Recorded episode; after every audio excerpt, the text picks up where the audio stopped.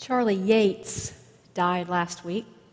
Charlie Yates was a professor at Virginia Tech who also completed his undergraduate degree there in the 1950s, along with thousands of other people. But Yates deserved a special article in the Roanoke Times because he was one of the first black students to attend this mostly white school.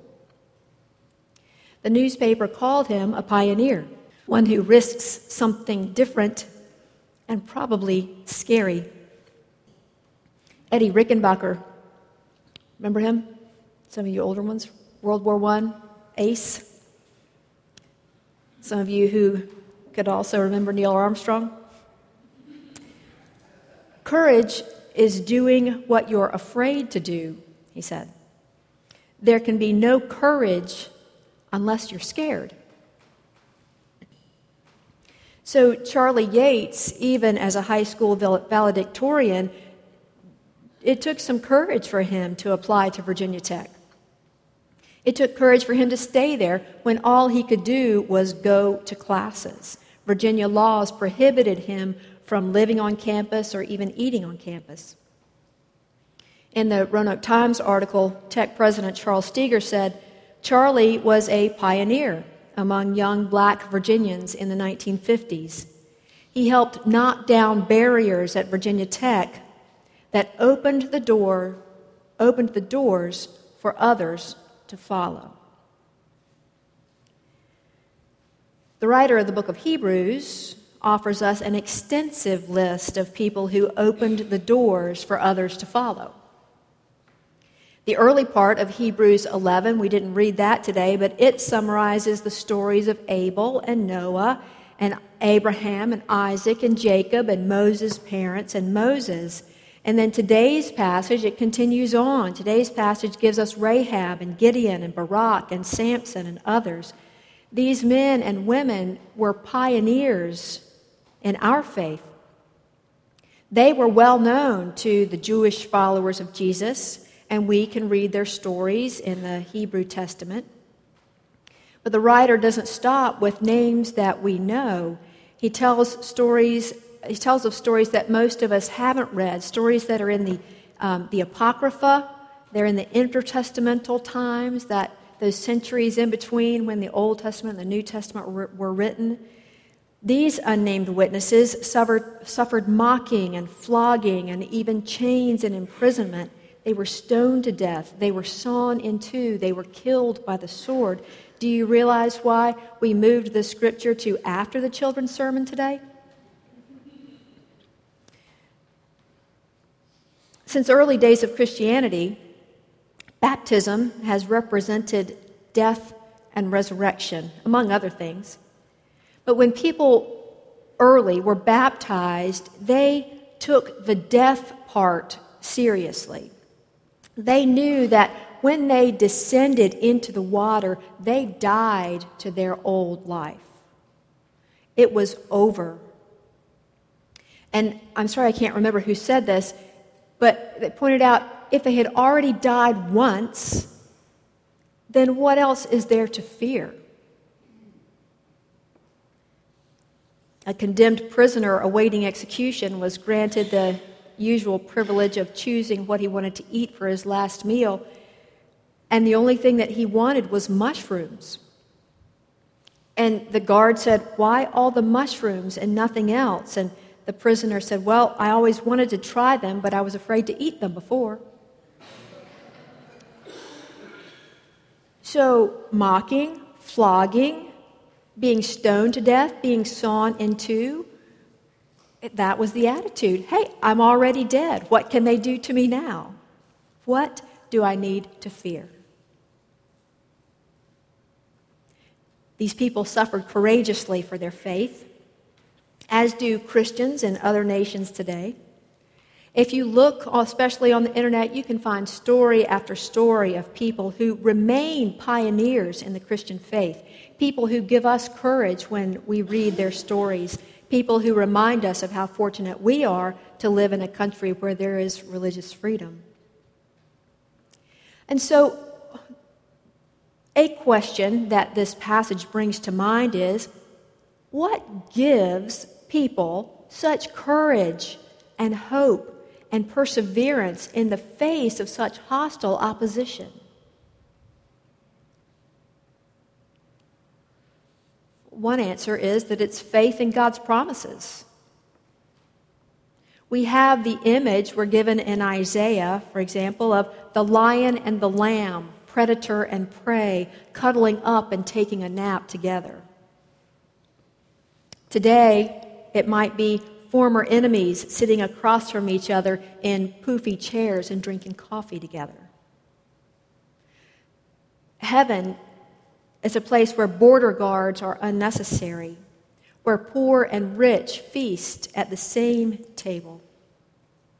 People of faith can imagine that kind of peace here and now and commit their lives to working for it. Faith, you know, we t- typically think of faith as a set of religious beliefs. I have faith that so and so.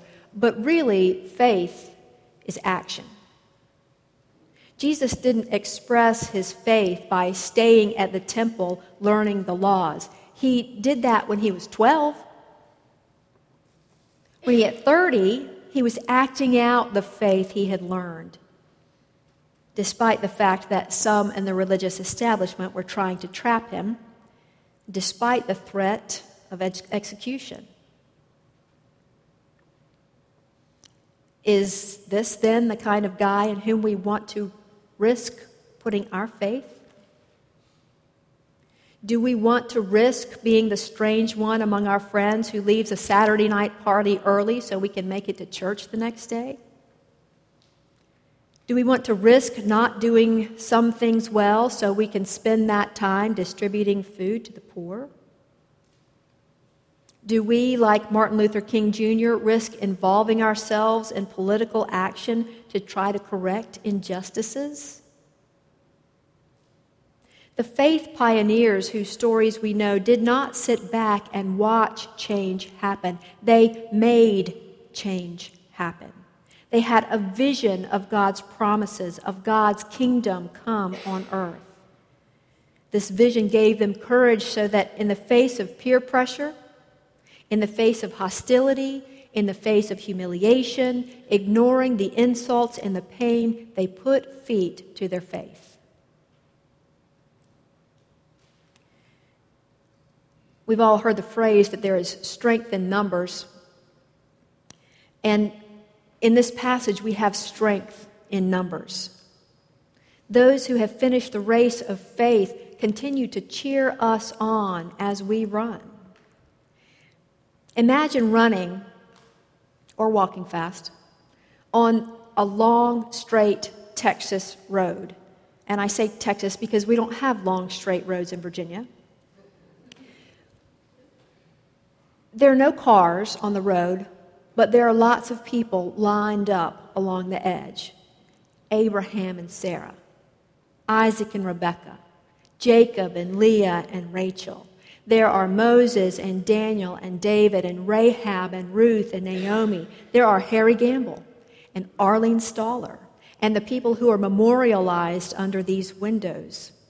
There are your great grandparents and your grandparents and parents and aunts and uncles who have finished the race of faith but are now on the sidelines cheering for you and cheering for us. And with that image, here again the conclusion of today's passage. Therefore, since we are surrounded by so great a cloud of witnesses, let us also Lay aside every weight and the sin that clings so closely. And let us run with perseverance the race that is set before us, looking to Jesus, the finish line, the pioneer and perfecter of our faith, who, for the sake of the joy that was set before him, endured the cross, disregarding its shame, and has taken his seat at the right hand of the throne of God.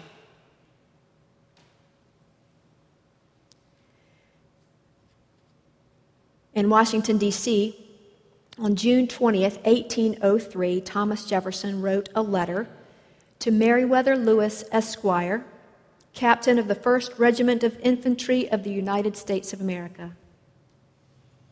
In it, he wrote, The object of your mission is to explore the Missouri River and such principal stream of it as by its course and communication with the waters of the Pacific Ocean, whether the Columbia, the Oregon, Colorado, or any other river, may offer the most direct and practicable water communication across this continent for the purpose of commerce. Like Lewis and Clark, our walk of faith is often into unknown and potentially hostile territory. And so we are grateful for the cloud of witnesses, and we respect the way that they put their faith into action. Now, it's our turn. Our turn to look to Jesus and become faith pioneers for those who follow behind us. A Sunday school teacher or preacher can't serve a life of faith to us on a silver platter. A book from a self help section may take us a step or two, but only that.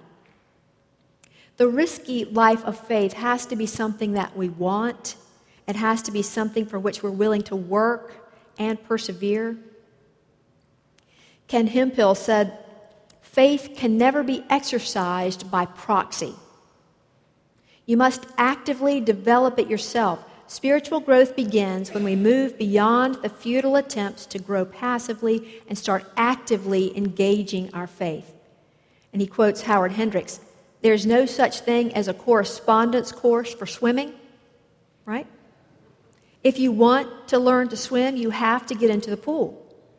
In the same sense, proactive faith requires getting wet. It requires looking ahead and seeing the goal from a distance, like Lewis and Clark working consistently toward the Pacific coast, or Moses working toward freedom from Egypt, or Mary, mother of Jesus, helping to mold her son, Jesus, into the Redeemer. At my physical last week, the doctor was gently reprimanding me for my lack of aerobic exercising. He had been recently to a conference on preventive medicine and was touting the loads of research and preaching the benefits, because someone has to preach to the preacher, of 30 minutes of aerobic exercise five days a week. Well, I added up this time in my head and looked at him like he's crazy. And he pointed out to me, he obviously recognized that look, and, and he pointed out to me that it has to do with setting priorities and looking ahead. How often do I want to be visiting him in 20 years, 30 years, 40 years? I like my doctor, but not that much. So if I look way ahead down that long, straight Texas road, what do I want to see? If I want to feel, feel healthy then, I've got to make some changes now. If I want to be able to play on the floor with my grandchildren and not worry about whether I can get up, I need to make some changes in my lifestyle today. And I need to find ways to stick with them. Nobody else can do it for me. We can't exercise by proxy, and our faith can't grow by proxy. Faith grows only as we consistently look to Jesus as the pioneer and perfecter of our faith. So we spend time reading the Gospels, we worship together, we pray, we question what we see and hear. We prioritize our lives with Jesus at the forefront, and that in itself gives us courage to do what we could not do alone. Jesus is our pioneer. Like Charlie Yates courageously opened the door for black students at Virginia Tech, Jesus has opened the door of faith in action for us.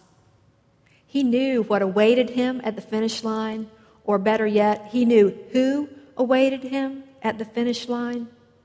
And the hope of that joy helped him to endure the shame of the cross. Courage is, being, is doing what you're afraid to do. Back to the Rickenbacker quote. There can be no courage unless you're scared. So this week, pay attention to what scares you. When you feel scared, call on Jesus and imagine him facing your fear with you. And see whether that gives you a shot of courage.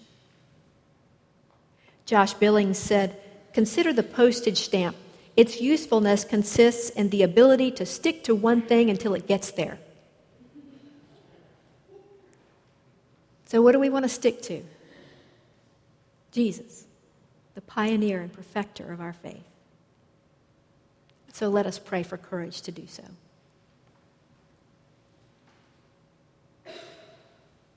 Lord our God, we thank you for Jesus and for the way he pioneered the way to you for us.